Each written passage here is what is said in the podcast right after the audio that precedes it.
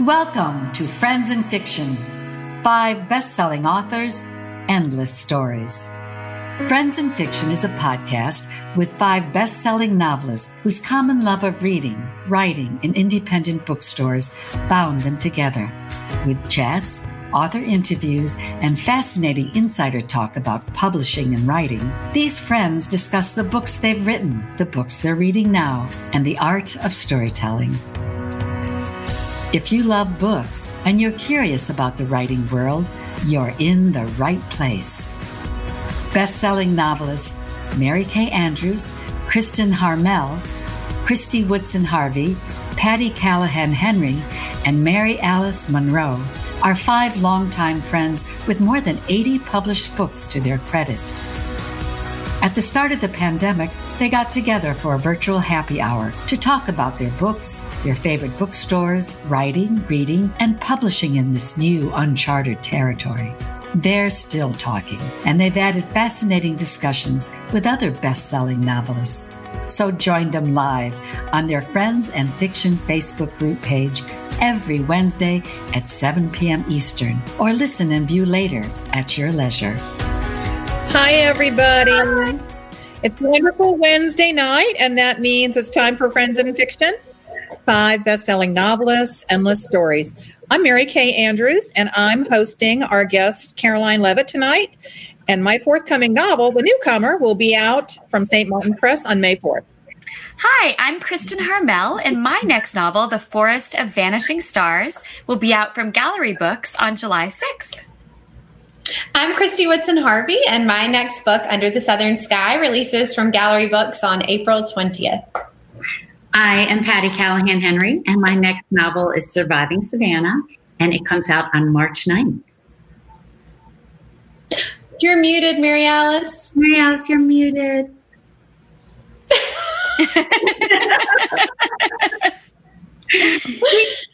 we can, can you unmute it? No. Oh, there you go. There, there you go. I'm Mary Alice Monroe. and the Summer of Lost and Found is coming out from Gallery May 11th. And thank you for your patience. and thanks everybody for coming and hanging out with us on Wednesday nights as always. You know, before we get busy discussing our guest tonight, we're going to depart from our usual business because we all want to toast some fabulous news we just received. Our own Kristen Harmel's novel, The Book of Lost Names, has been voted a semifinalist. Uh, Congratulations. Yeah, in the 2020 Goodreads book Best Book of the Year Historic Fiction category. Yay! There you are. Awesome. There it is. Thank you. Thank you. Uh, offering a virtual toast oh, thanks. to our girl, Kristen. And be sure to vote. Go vote. Wait, yeah. and Kristen, can I ask yeah. you a question for those yeah. of us who might not know this? Now, we all voted for you in the first round. I don't know about everyone else, but I got a snazzy email from Goodreads this morning. I was so excited saying that my person that I had voted for made it to the next round. So now we go and vote again, right? Just because yes. we voted, we still have to we still get to vote again. Yes, yes. if you okay. wouldn't mind, if you could vote again by November 15th, that'll hopefully, fingers crossed, help me get through to the final round next week. But I just so appreciate it. Thank you. Thank you to everybody who voted. And thank you for you, to, to you guys too. Thank you. We'll put a reminder of an announcement with a link to Goodreads. And of course, we are thrilled for all the other semifinalists and all the voting categories, but mostly for Kristen. we love her. And more importantly, we love her book. Yeah. Oh, yes, thank you. Such a great book. Thank great. you. Yes. Um, on to tonight's guest, Caroline Leavitt, whose latest novel is With or Without You. And oh, there we go. Caroline is one of the founders of the Facebook group A Mighty Blaze and the award winning author of 12 novels, including Pictures of You and Is This Tomorrow, among other titles.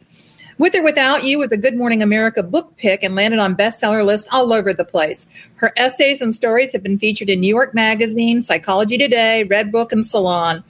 In addition to book criticism for People, the Boston Globe, and the San Francisco Chronicle, Caroline teaches online, online writing classes through Stanford and UCLA's Writing Writers Program, as well as offering one on one writing consulting. you just know we want to hear her writing tip tonight. Yeah. And she lives in Hoboken with her husband, Jeff Tamarkin. I hope I got that right. A journalist who's specializing in writing about pop, jazz, and rock music. Nice. And since we are talking about books, um, Caroline tonight has chosen um, the indie bookstore of the week is Community Bookstore in Park Slope, Brooklyn. And um, as you know, when we started Friends and Fiction back in April, part of our mission was to support indie bookstores like this week's bookstore, Community Books in Brooklyn, which sounds like the most delightful bookstore possible. It's been in existence for four decades with a bookstore cat. Oh, I love cats. yeah. So pond, sweet. Right, a pond with turtles, and what's described as an unreasonably large selection of books by Trollope. Oh, this week they are offering a 10% discount on books by Caroline as well as the five FNF authors with the code FriendsFiction10 and you will find the link to the store on the website and on our Facebook page. Now Sean, will you bring in Caroline so we can quiz her? for her with questions. Thank you so much for having me. And I want to tell all of you, please, like, um, uh, go to the Mighty Blaze website and get your, you know, fill out the form because we'll promote all your books. We'd be honored. Oh, I, I'm a member. Me too. You guys are so amazing. Yeah, it feels like falling. Job. My last book came out right. Well, all of ours did right at the beginning Yeah, of the pandemic, I and I was so, so, yeah. grateful for all of the help. We're happy to host you again. Great. Aw, thank But you. Caroline, it is so good to finally meet you after admiring your you and your work on and with A Mighty Blaze. So how's it been during the pandemic? We chatted a little bit before we came on tonight and Right, right. It's actually been, you know, really, really, the Mighty Blaze really sort of saved me because it started when, You know right that. when the pandemic started, and all of us were working 20 hours a day to get the thing up and running. So I didn't really have much Yes. time to worry and freak out that there was a pandemic outside because I was trying to promote writers. And uh, we now have it's we now have a staff of 20 unpaid, passionate volunteers, and um, Wow. it's just been it's been great the rest of the stuff has been surreal it's very strange not to be able to go to the movies not to be able to go to broadway not to be able to see my friends except on zoom but i'm becoming an expert zoomer so that's good And how about your writing? Are you being able to get much of that done? I know you're so busy because I you're, have- you're i'm writing sorry i interrupted you you're writing essays, you're doing Mighty Blaze and your newsletter and maybe more teaching. I, I don't know how you find enough hours in the day. Mm-hmm. I'm I'm obsessive. I'm really obsessive about this stuff, and also I have to. I I before With or Without You came out, I figured that I needed to sell another book so I wouldn't be obsessed about whatever happened with With or Without You. So I wrote up a first chapter and an outline, and I sold it, and now I have to write it, which is the big surprise. You know it's due it's due next um october so i have to i have to work on it every day and i keep thinking why did i do that? Why didn't i just write the book first? But that's keeping me busy. So i i do i have like very i have a really strong work ethic so i'm really able to get everything done so far so far. That's great. Um, so we are gonna. We've all got questions that we are dying to ask you. I am interested in all the autobiographical elements in your books. I know that your latest novel, With or Without You, is about a woman who emerges from a months-long coma and discovers, among other startling changes, that she has suddenly acquired a new artistic talent, painting portraits.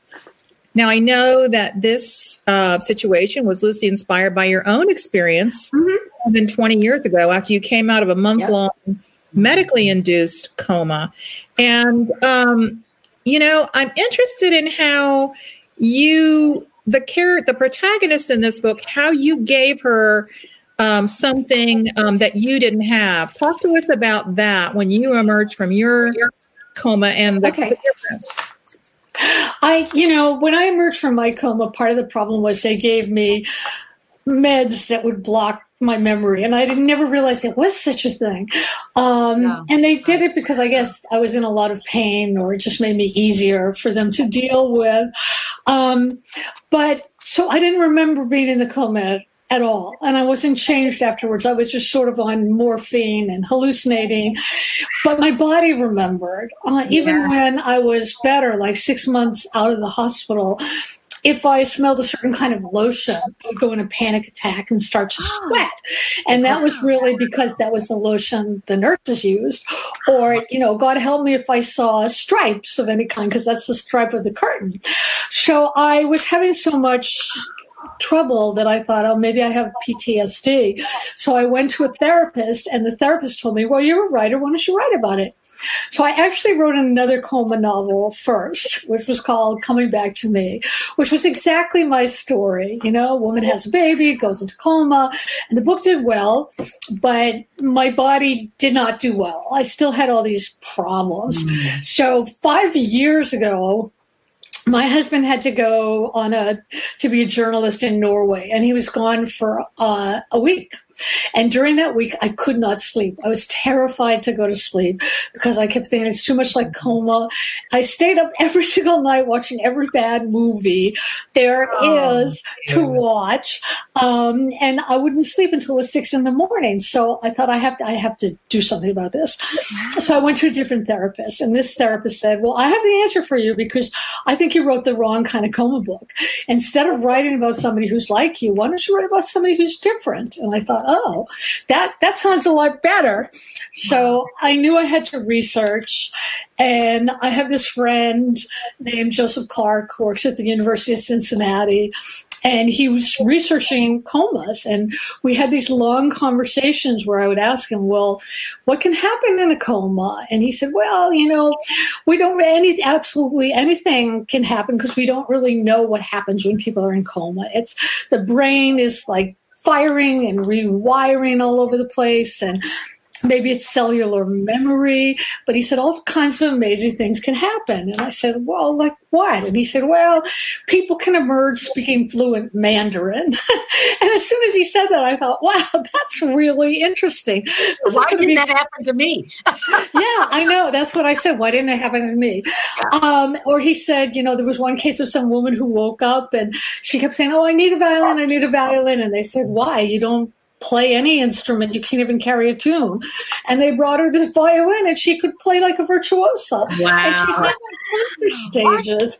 So as soon as I saw that, I thought, oh, this is going to be so much lighter a book for me to write. And it's going to be really fun for me to write. So I decided that, you know, just then and there, okay, I'm going to make Stella my protagonist. She's going to come out of this coma with a talent and that's going to be like really, really, really fun to do. And it was, it was. And once I had that, then I knew she was different than I am. And then I could sort of get into her head and, and, uh, it sort of became, it sounds so funny to say this, but it became the coma I wish I had had instead of the one I had. And it was very healing. It was very healing. I oh, still don't like. Yeah, sometimes sometimes writing we don't even we're not even conscious of it. Sometimes writing is so cathartic for us, right? It was very cathartic. I still don't love going to sleep, but I can now. Oh. But you know, the lo- the smell of lotions doesn't bother me anymore. Stripes don't bother me anymore. The rest of the stuff sort of left. It's just the sleep stuff, and I feel well that'll that'll pass. I hope. Wow. But you know, Caroline, that's what brought an authenticity to it, to the voice. Uh, you know, you were in a coma, and it was it was beautifully done. It really was. And I I didn't know until after when I had read the article that it was so different than your own because I thought it was totally different. Yeah. It was totally different. I just sort of, I guess it was a part of me where I just didn't want to go back to that place. I wanted to create a mm. different place. And um, it, it, was just thrilling to hear that, you know, coming out of coma could be a very different experience than what I had. Okay, this is okay, girls. I'm sorry, but I have to ask this crazy question. If you could have come out with one talent, what would it have been? You know what? I wish one. I could sing. oh, me too. I cannot. I have this odd voice. I cannot carry a tune. I just, I'm a terrible singer. But the thought of like being able to sing really beautifully mm. to me seems like it would be a miracle. I would love that. I would love that. it didn't happen. That's great. I mean, what is so, what an incredible story though that you could write about something yeah. so profound. I mean, how many people can say they were in a coma and came out? Yeah, you could write a book about it to share that. Yeah, yeah, it was weird. It was a strange experience. Wow. Kristen, you've got a question, right? Yeah. So, uh, Caroline, switching tracks a little bit, you've been so candid about describing your own rags to riches to rags again publishing journey, right? Um, yep. Like, so just, you know, for those who don't know, I think you had a, a huge first novel and then subsequently had a publisher go out of business and then mm-hmm. another publisher go out of business, right? Yep. And it then was- you had I'm sorry. Go ahead. Go ahead. No, I was just going to say, yeah, I'm I'm the poster child for any writer out there who thinks I'm never going to make it. Listen to my story because you will. I indeed I did. I published my first book in my 20s. I won a young writers contest, and I was like the flavor of the month. And I thought, oh, this is really cool. I like this. I hope this happens all the time. And so, so my second novel did not do as well, you know. And then my publisher went out of business.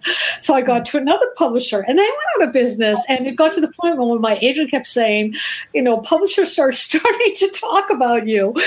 Um, so I finally went out and I, I got a big three book deal from a major publisher. And as as all of you know, if the publisher's not behind you, if they don't really promote the book, just doesn't matter whether it's good or not a good book. The book just dies, and that's what happened. Three books just sort of like nothing happened with them, and the same thing happened with my next three books. Nothing happened, and meanwhile, all my friends who were writers were getting prizes and they were known, and I was the idiot at the party where people would say, "Well, what do you do for a living?" I would say, "Uh." I'm a writer. And then, you know, they never knew who I was. So there I was writing my ninth book, which was Pictures of You on contract. And I thought it was, you know, okay. And my agent really liked it. And I got a call from my editor at this big publishing house who said, Caroline, we're really sorry, but we can't publish this. and I said, yeah. And I said, why not? And she said, well, none of us here really think it's special. So, of course, at that point, I started to cry and I said, Well, I can make it special. Just tell me what you do. I can rewrite. I don't care how long it I can make this book work. And there was that silence again. And she said, You know, none of us here really think that you can. Oh my um, God. Best oh, of luck. You know, best oh of luck gosh. and blah, blah, blah. So I hung up the phone and I thought this was my ninth novel. Now, if you have nine novels out there and none of them, except your first, which was a million years ago, did anything, it's not like publishers are going to be breaking down the door saying, Oh, we'd love to publish your next novel that's not going to do anything. Mm-hmm. So my agent said, Don't worry, don't worry. And of course, I called all my writer friends, hysterical, saying, That's it. You know, like yeah. um, my career is over. What am I going to do? Yeah. And one of my friends said, Look, I have this editor at Algonquin, and I think she hmm. will like your work. And I said, Well, even if she likes it, she's not going to take it because I'm not selling. And my friend said, "Let me just let me just finesse this." So she went and she took my manuscript and she gave it to this person at Algonquin, this woman named Andra Miller.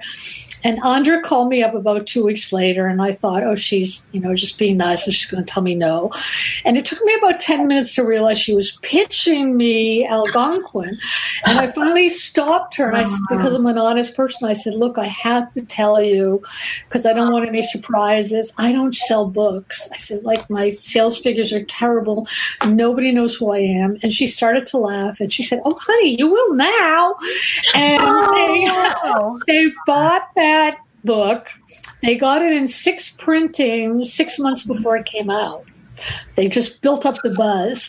It became a New York Times bestseller its first week out. Oh my and gosh. my phone did not stop ringing. And it was so strange. And you know, the most gratifying thing of all was like three months after it was out, the editor who had told me the book was not special called my agent to ask if I wanted to go back to their publisher. oh my god! And I said no. I said no. So no. it's it's it's actually like you know I have a really good frame of mind about you know what success is and what it means now because I've seen both ends and I feel like you know what just keep your head down, do your yeah. work, you know, be kind to everybody. A lot of it is luck. Some yeah. of it isn't luck. A lot of it is like having the right publisher for you and having people behind you. But um I tell writers all the time, don't be discouraged. Don't be discouraged. It took me nine books oh. and a lot of years. Oh, wow. Do, do you think that, that do you think that made you a better writer than you would have been if it had just all been smooth and beautiful sailing from the beginning with like accolades, you know, it, it, everywhere yeah. with, you know, everything being thrown at you? Yeah, that's a great question. And I think you're right. I think it definitely made me a better writer because I kept sitting down thinking, I couldn't figure out why the other books hadn't sold. And I kept looking at them saying, is it the plot? Is it this? Is it this other thing? And I started to study story structure and other books. And I worked really, really hard. I mean, I killed myself over pictures of you.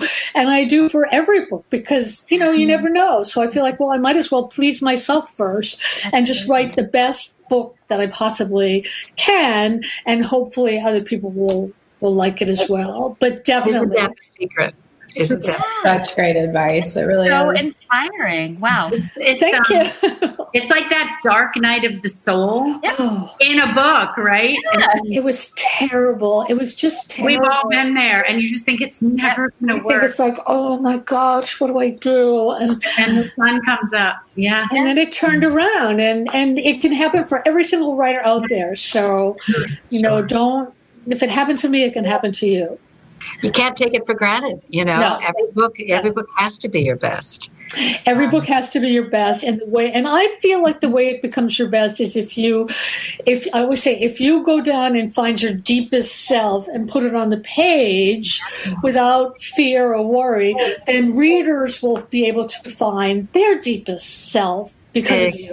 And that's what makes a book resonate for readers, I think. Hmm. Oh, that was well write that down. That's oh, amazing. so this is our writing episode. yeah, forget the writing tip. We've just gotten like a dozen right I here. know. and they gotta be a better human tips too. Right, exactly. right. right. that was um, oh, well said. Well said. Yeah. yeah. Um, I'm sorry. What was the question? Oh no, so, so, no question. Yep. So in With or Without You, the protagonist lover is an aging rocker who's finally on the verge of fame when his life is upended by his girlfriend's medical emergency. As we've mentioned, she goes into a coma after taking one of his recreational pills. So this book talks so well about the pursuit of fame and its effect on the famous adjacent and professional jealousy. Was that an aspect that you had planned on exploring in the novel, or was that just something that happened? That's an interesting question. It was sort of something that happened because um, I didn't know much about the rock and roll life other than, you know, that I like rock and roll. Mm-hmm. But my husband knows all these famous, famous, famous people. And I started having conversations with him and he introduced me to a few of them. And I started to notice that there were two different kinds of famous people. There were the people like, um, I met a lot of people from the band, the Jefferson Airplane. And some of them were, it was ridiculous because some of them were in their late 60s and they were wearing tight little pants and tight little crop tops and, you know, ogling all the girls. And I thought, oh, this is like somebody who just hasn't grown up. This is pathetic. And then there were the people who were in their 50s and 60s, some in their 70s, who were who had once been very famous, and now they were they weren't. Maybe like 10 people would know who they were, but they were still able to play their music, and they were happy. Yeah. And I thought, wow, this is really interesting. This is really interesting to me because, and I can use that. And I started like talking to I talked to some musicians asking well, what does fame mean to you? And the idiots you know, the idiots who are all into fame and still looking 20 when they're in their 60s would say, well, fame is a million people who are cheering for you, who love what you do. And the ones who are just, you know, making a nice living, being a musician said, well, you know, I don't think about fame. I just think about the work, you know, much like writers. I just think about the work and the joy of playing music. And if people show up, it's great. And if they don't, well, maybe they will the next day. And I loved that. And the more I thought about it, the more I wanted to get it in the book. That's awesome. Love that. That's amazing. I love that. Yeah. Which brings me to my question, which is that you have written very honestly and extensively about your own family. Oh yeah, your mom and your sister. Yeah, which, which I'm going to tell you a secret terrifies me. terrifies us all. I know nobody else heard that but you, but um, yeah. it is terrifying. It is terrifying because you can be sued. Um, I have had, I actually had a lawsuit for my first book because this family, no, it was ridiculous. It was ridiculous. It was this family, Ben B and Rosie, I forget what their real name was. It was something like Neiman. And my characters were Ben B and Rosie Nelson. So it was sort of like a non issue.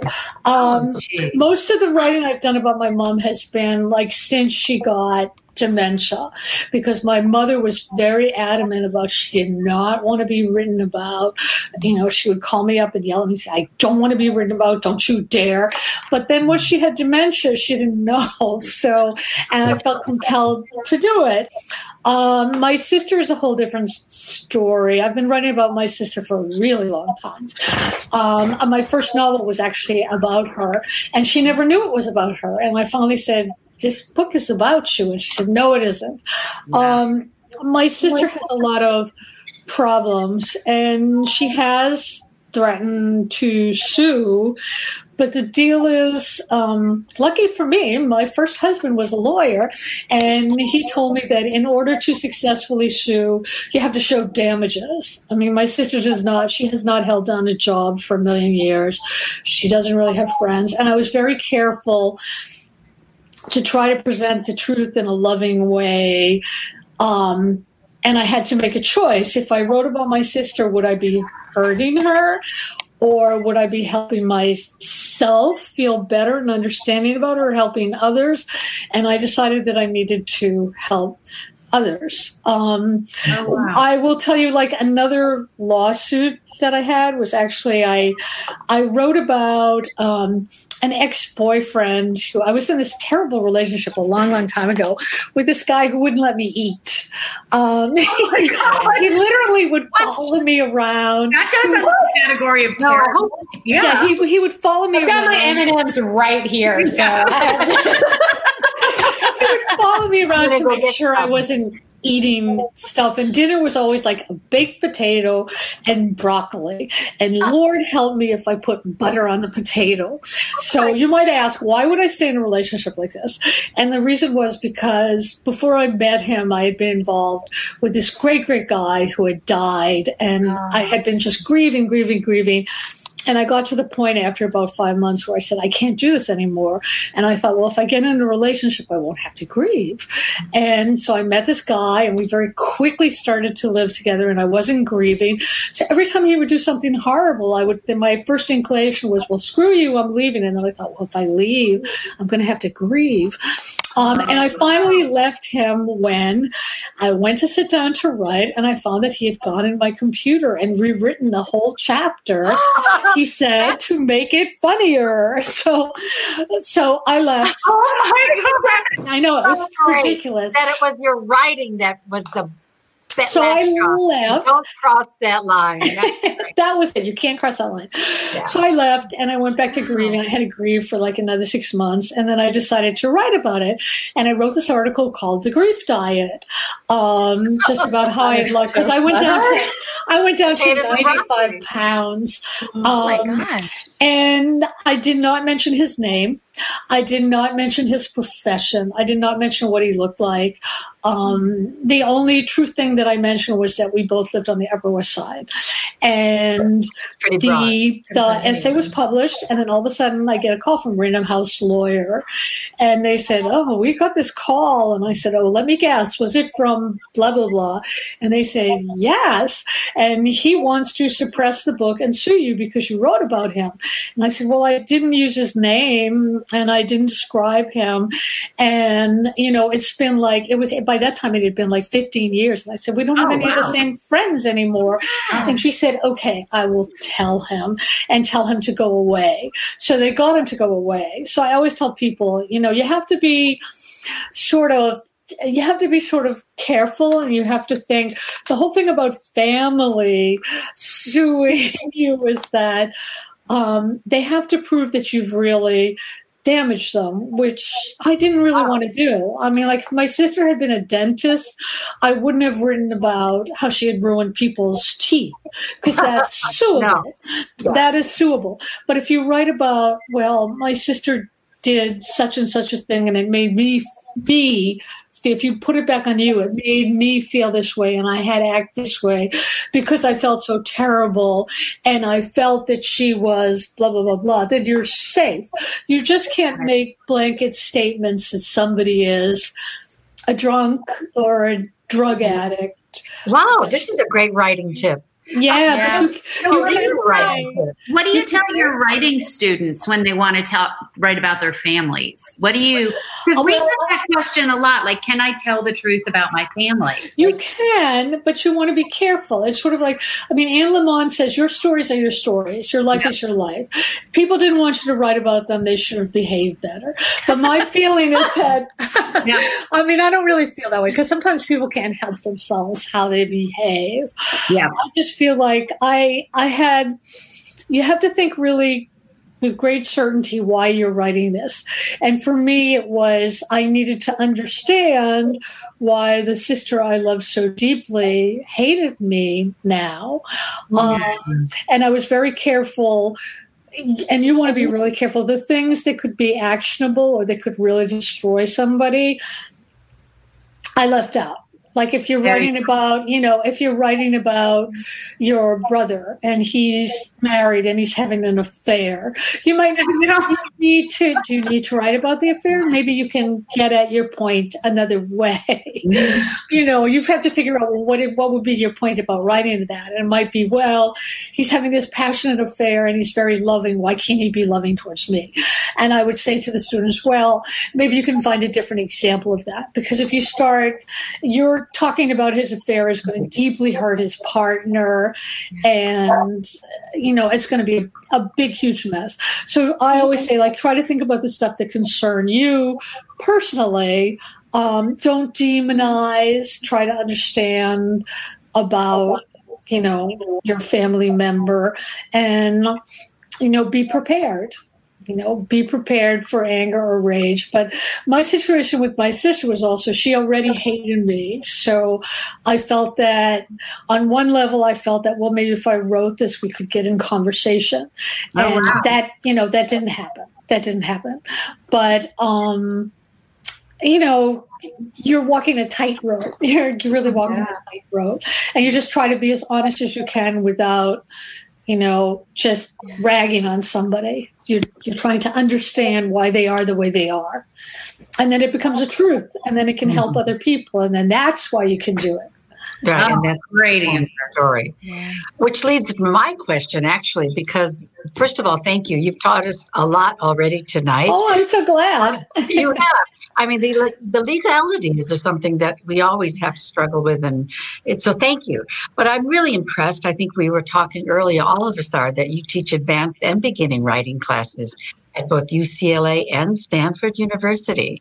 Mm-hmm. And you offer a one on one consulting services, yep. which I'm amazed. But here's, in my mind, this is a huge commitment, both of your personal self, but your time. And all of us are busy. I mean, you, as we said, you do a mighty blaze and all the essays and other things. How do you balance this with such a busy writing career? Um, and also, one other thing I'm a former teacher. what drives you to teach? Hmm. Okay, I'm going to take that question about driving me to teach. I learn so much from my students. I really do. I mean, I make them critique each other because I really feel if you can look at somebody's work and figure out, oh, this doesn't work, and how can I make it work? It helps me in my own writing. Mm-hmm. Um, also, I I really love my students. It's just really interesting to see. I make them get really personal. I make them get really personal in their writing, and you get to know each other on a really deep basis, and it's it's fun. And also, I have enough in terms of classes, I can't pick and choose who's in the class. But when I do personal stuff, I get to choose the people I want to work with. Mm, so right. that makes it much more enjoyable. In in terms of time, I just I'm I've been lucky because I'm very fast. I'm ridiculously fast, and I just manage to get things done. And I'm happiest when I'm doing a lot of different things. So it works out. Works out. Mm. Wow, it's it's pretty amazing that you can do all that. It really is. My hat's off to you. so, um, you know, Caroline, we have a lot in common with our online um, Facebook um, shows. You are a founding member of A Mighty Blaze along with Jenna Blum. Mm-hmm. And actually, I think we have a viewer question that okay. has to do with that. So let's let's see if that viewer is around. Hi, friends and fiction readers. Hi, Caroline. Boo! I wish I could have popped in in person tonight to surprise you, but I am doing an event with Elizabeth Berg for underserved children and trying to get them some books to read. So unfortunately, I have to say hi to everybody via video, but I feel like this is a little appropriate given the fact that Caroline and I have co-founded a company called A Mighty Blaze that helps link writers and their new books and readers virtually. So Caroline, question for you that I would have asked you had I been able to pop on what do you think after our nine months of having the Blaze up and running? What do you think the Blaze offers its viewers and its readers? And what is the vision that you have going forward for it post pandemic? Inquiring minds want to know, including mine. So I hope you are all having a wonderful time tonight and thank you so much for watching and happy reading, y'all. Stay safe. Bye. I'm that is the most like wonderful surprise. that was so wonderful. Yeah. Jenna Blum is is she's really the heart of a Mighty Blaze. She's she's a genius. She does most of this stuff. Um, we are going forward. Um, I'm actually doing much less in the Blaze now than Jenna is because I have to write my book, and also because Jenna is like the Oprah of the Mighty Blaze world. Oh. A Mighty Blaze offers people community. It really does. We get we get these extraordinary writers to come and be interviewed. Uh, we promote new authors. We interview debut authors. Uh, Jenna has started running virtual book festivals virtually, and she's she does it in tiara and heels. Uh, mm-hmm. Jenna is going to be starting a series of classes for people can take through the Blaze we have merchandise. We've gone political this year. Um, I really have to credit Jenna Blum because she is she is amazing. I I would not be surprised if she has a TV show next. But it's a wonderful community, so you should come over. Everybody's welcome, and uh, it's very much fun. well, we're, we're so happy that you could tell us about that. Now, we're going to talk a little bit about the bookstore of the week, which is the community bookstore in Brooklyn. Yep, there they are. And they are offering uh, a 10% discount. Um, you just use the code Friends Fiction 10 And now we're going to um, see what the viewers want to know from Caroline. So we've chosen some questions that were posted on the Facebook page earlier, and we'll ask them now. But while we're talking, if you have something you'd like to ask, post it. And if we can, we'll try to get to it. Mary Alice, you've got the first question. I do. And Lisa Morgan Cass, she says the question for Caroline and all you ladies is you have a short bookshelf. What three books are on it? I'm really curious if if and what other genres pop up with women fiction authors. Okay. Now, three books, y'all have to name it. Um, John Irving, The World According to Garp. Um, hieroglyphics, Jill McCorkle, and all of your books. okay, you broke the rules and went over, but we're we're. I know, but I did it. I did it for a good reason. for love. Do you have an answer to that? Can you think of three books on your bookshelf? Me? Yeah. Oh my gosh, I don't. I I, I was thinking. I didn't think we were going to have to answer this, but I was thinking, there's no way that I could pick three books, right? So um, it's it's an impo- you did a great job because I find that an impossible task. A lot of times, and I know all the other ladies too. You sometimes you do a, a book signing and it comes to Q and A time, and they say, "What's some of your favorite books?" And your mind goes, right? Well, I have to say, it's not what I would pick for three books that would be like my I'm just so happy to share with you the three books that I'm reading on this program. We have such wonderful authors that we're constantly reading your books. So the three books I'm reading really concurrently are, and I finished With or Without You by Caroline Leavitt, Fannie Flagg's Wonder Boy at the Whistle Stop, and coming up, Sue Monk Kidd's Book of Longing. There you so, go. I am reading the exact right same now. three books you are. What a weird coincidence. so strange. So what we're going to say then is ditto. Ditto to you. ditto. ditto. ditto. You've got a question, right? I do. So um, Erika Shepard Robuck, who we all know and love. Love Erika. So, for those of you don't know, she, Erika is not only a great Friends and Fiction member, but she's also an incredible author. And to sneak it in, she actually has a book coming out in February called The Invisible Woman, based on a true World War II spy. It's going to be incredible. But she said, I love Caroline. And my question is for such a prolific writer, what is your writing routine?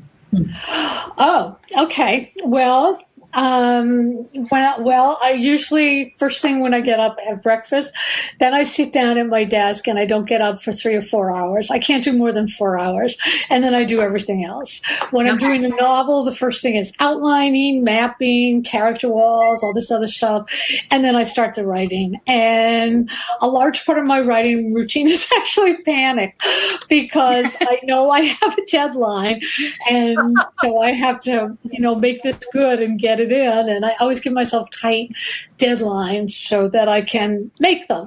And that's my routine. Wow. Do you do it by word? Do you do by words or time?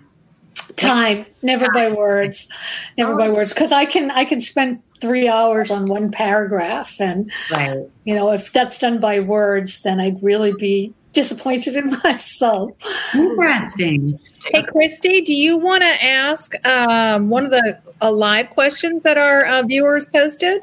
Yeah, so I first wanted to say that so many people are praising your tenacity and um, are just so happy that you kept writing. And I think we can all echo that for sure.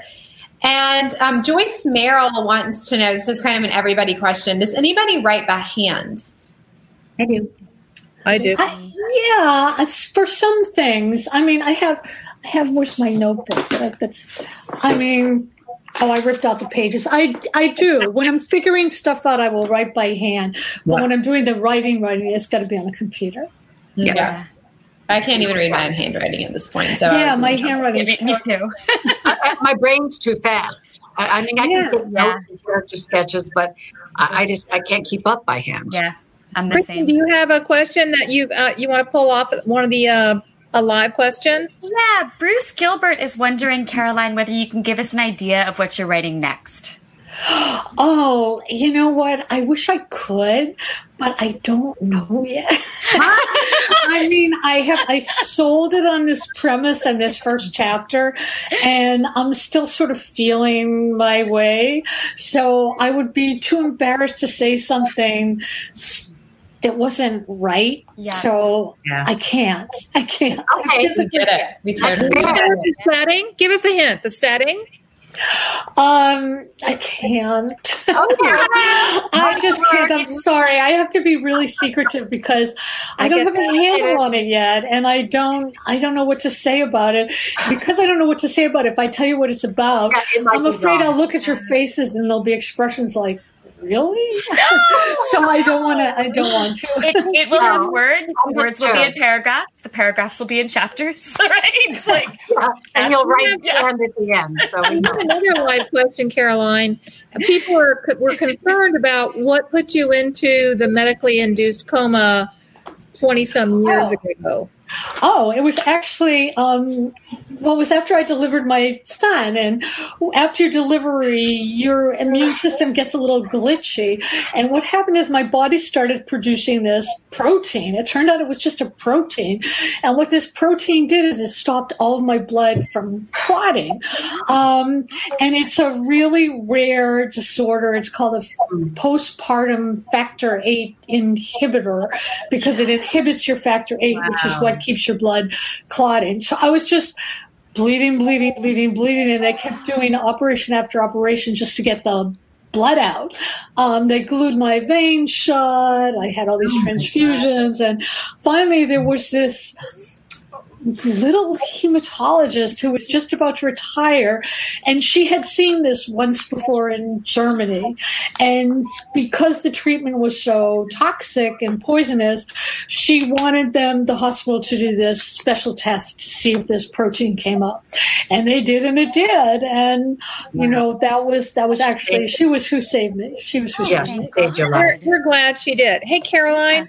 Can you? Everyone is wanting your writing tip. So will you share? I mean, the woman gets paid to do this, but tonight she's gonna she's gonna give it out to us for. I'm gonna give it out.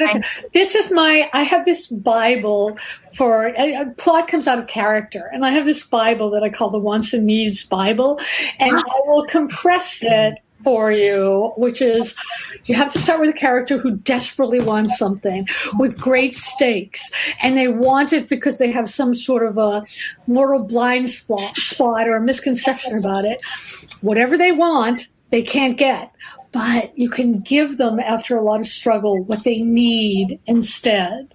So it's like I call it the Rolling Stone method of plotting. it's like you can't get what you want, but if you try, and that means real struggle, you can get what you need. And you know what? It works every time. It works every time. That's a good one because it's easy to remember. Just think about Mick yep. Jagger. Yep. There you go. I'm well, going to play that music when I finish my next outline. okay, we've got some announcements tonight. We've got so much to tell you guys about tonight. So we're just going to get right to it. Patti has uh, a book recommendation for us tonight. I do. We try to talk every week about a debut and talk about novelists who have debut novels. And tonight I wanted to tell you about Andrew Battani's novel Duty and Desire, which is the first in a whole series about um, it's about family and and expectations and arranged marriages. It's an you know hashtag own voices, and it's just been optioned for a movie. And it is her debut novel, and she's from Atlanta, and I'm really proud of her. And I wanted to let y'all know about that book. That's awesome. Wow. Gorgeous. And Mary Alice, you are going to tell us a little bit about upcoming guests, right? Upcoming guests, right? Well, next well, next week, Patti's hosting Frank, Hank Phillippi Ryan and JT Ellison. So we're excited. I know you know them. Yeah. And then we know. Are you lucky? I know. Oh, that's exciting. so lucky. And then we close the month of November with a Sue Monk Kidd, who we're very excited. and we talked about the book along. So she's wonderful. Yes, she is. Yeah. And Patti has something else she wants to tell us about. Yeah, so we have a real, every once in a while, we have an addition, and we have a really exciting addition to our December 9th show. So, a screenwriter and a producer named Todd Komarnicki is is the producer for the Christmas blockbuster Elf. And all my favorite. I know, right? So okay. he is going to join us with our guest Andie MacDowell, and we are going to talk about screenwriting and producing and book to movie adaptation. Don't want to miss this You do yeah. not want to miss this. But I just want to let y'all know we had added him to the schedule, and we're really excited to talk about all of that. Yeah. And Kristy? Um, well, I am so excited because next Monday at seven, I am the guest on our official Friends and Fiction book club page. So I'll be live on the Friends and Fiction book club page at seven, talking about my book. I just I wasn't thinking I was doing this, so I'm glad I have this here. Feels like falling, which is my latest release that came out in April. Um, and so join us. It's going to be really, really fun. And um, they've been having great discussions in the group um, for the past couple of weeks about Feels Like Falling. And I'm just so excited to be there and tell everybody about it. Awesome. Right. And so, you know, we're going to um, bring up the graphics so you can see about Caroline's book. Um, it's so it is, with or without you. And we're so grateful that Caroline was here with us tonight. And you, I feel like I went to a writer's boot camp. Yeah. I just can't get over the story about the boyfriend that wouldn't let you eat. Like that. No, I know. But also, yeah, he was pretty awful. I, I mean, honestly, uh, with or without you, I'm going to pull up the cover so everyone sees it. You know, such a beautiful writing. Yeah. Well, the first you had me at the first line. They oh, thank you. It, you know, it was yeah. just wow. So yes. thank you. And so, just I want you all to remember that our uh, bookstore of the week is a community bookstore in um, Park Slope, Brooklyn, and I hope you know um, part of what our mission is here on Friends and Fiction is to connect readers with writers and also with indie bookstores um, who are community owned and operated. And that's really uh, an important part of our mission. So I hope you guys uh, will um, support the community bookstore and all of our indie bookstores. And you know what? That's our show tonight. we want to thank you so much. Wait, don't forget to tell them about tomorrow night. Wait, tomorrow. Oh, oh tomorrow. Oh yeah, yeah. tomorrow night. Oh, right. I yeah. will. I had I had the best time. I had the best Thank time. You. Thank oh, you Caroline, that was so so much. I just I'm just absolutely thrilled. We're so happy to have I'm you. glad you came out of that clinic. Yeah, we are. um, thank you, Caroline. So Thank before so we go, we want to remind everybody that tomorrow night the F and F gang will be interviewing Fannie Flagg, and you can get that's right, Fannie Flagg. You can get a link to the Zoom with purchase of a book from Page and Palette Bookstore in Fairhope, Alabama. And I won't you won't find us here tonight, uh, tomorrow night on Friends and Fiction. You're going to have to go to Page and Palette, and it is a, um, a book with purchase situation, and all the deets will be on the Friends and Fiction website. Good night, everybody. Thanks for being here. Thank you, Caroline. Thank you so much. Bye. Love you. Thank you. Oh, she was she, awesome.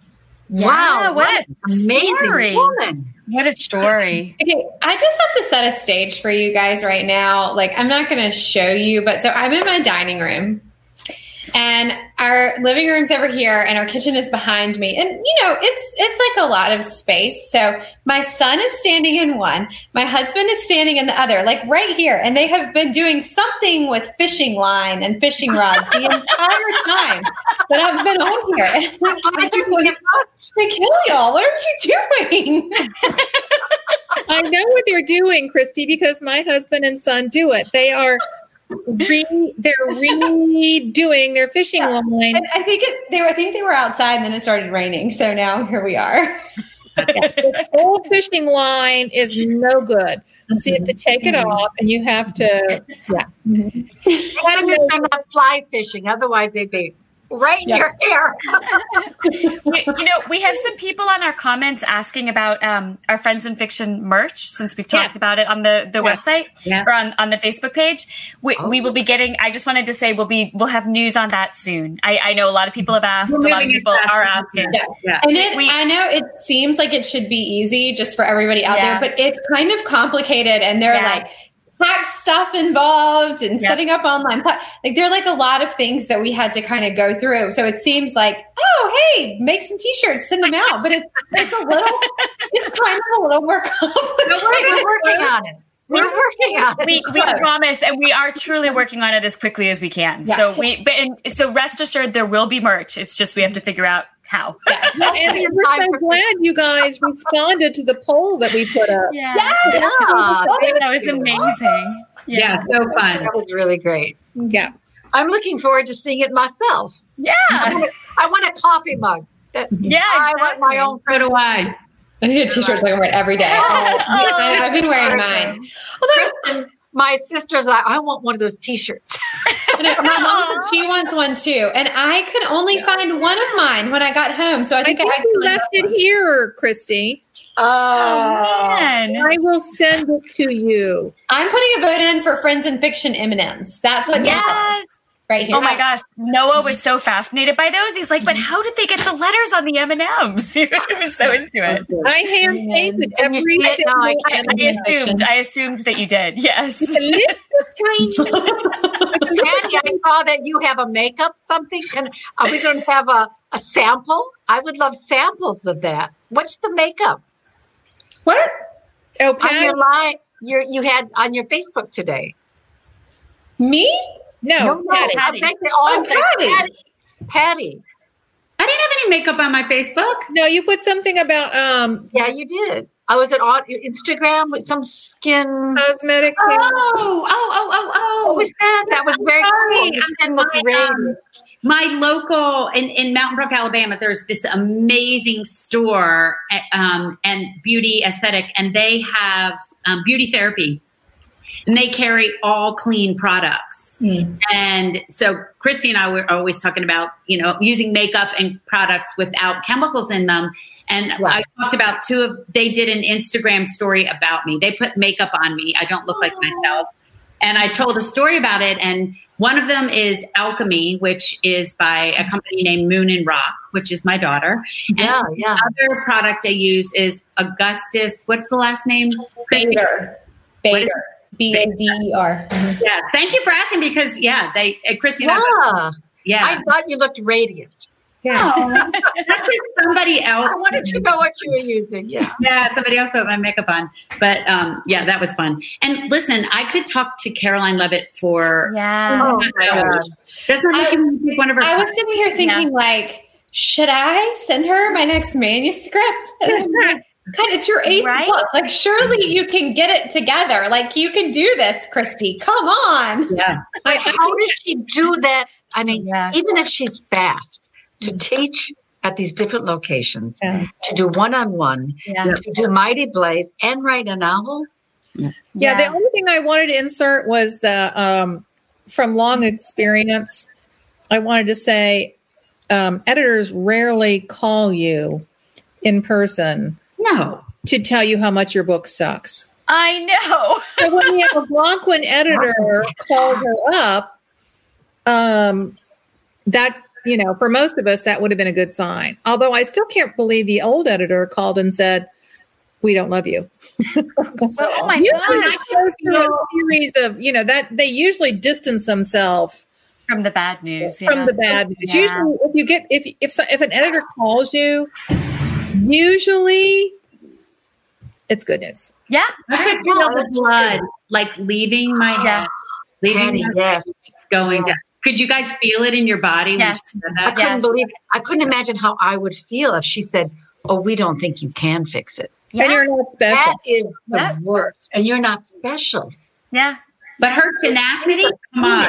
Come out of that. Yeah, I mean, I, it's so hard. I mean, I feel like every little bump in the road, I have felt it's over. This is it. Like I'm never going to get another, you know. And then to be able to really make it through that because you are so attached, it's so personal to you. I'm actually kind of writing about that right now, which is sort of funny, but.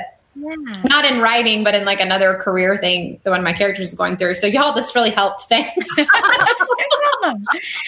it, it made me think though, I wonder if going through that made her that much more attuned to the plight of other writers. Um, mm-hmm. and, and if maybe that's part of why her heart is so much in a mighty blaze right now, you know, like it's yeah, interesting. because it's, it's, it's tough. It's a really tough world out there for all of us who are doing mm-hmm. this and pouring our hearts and souls into our writing. So, um, you know, good, yeah, good, good for her for sticking with it, but then paying it forward too. Yeah, it's incredible. It really yeah. is. Okay, I'm going to tell you what my dog just did. She just ate my lipstick. Want to see her mouth? it was from Patti's store. I have to go. Nothing exciting. Kristy's got fishing line. I'm just like, All right. It's a brand new one too. You, know, you can um, you can read Caroline's. By the way, you can read Caroline's uh, essays, Psychology Today essays, if you um, Google them. You can Google Caroline Leavitt. She has them posted on her um, website, and they're really profound and thought provoking. So anybody who's interested in uh, the art of the personal essay and laying bare all your family secrets. Wow. wow. She does it. Um, it's terrifying. I have friends who are trying to write memoirs and it's yeah, really it's hard to know what to do. Yeah. Yeah, I agree.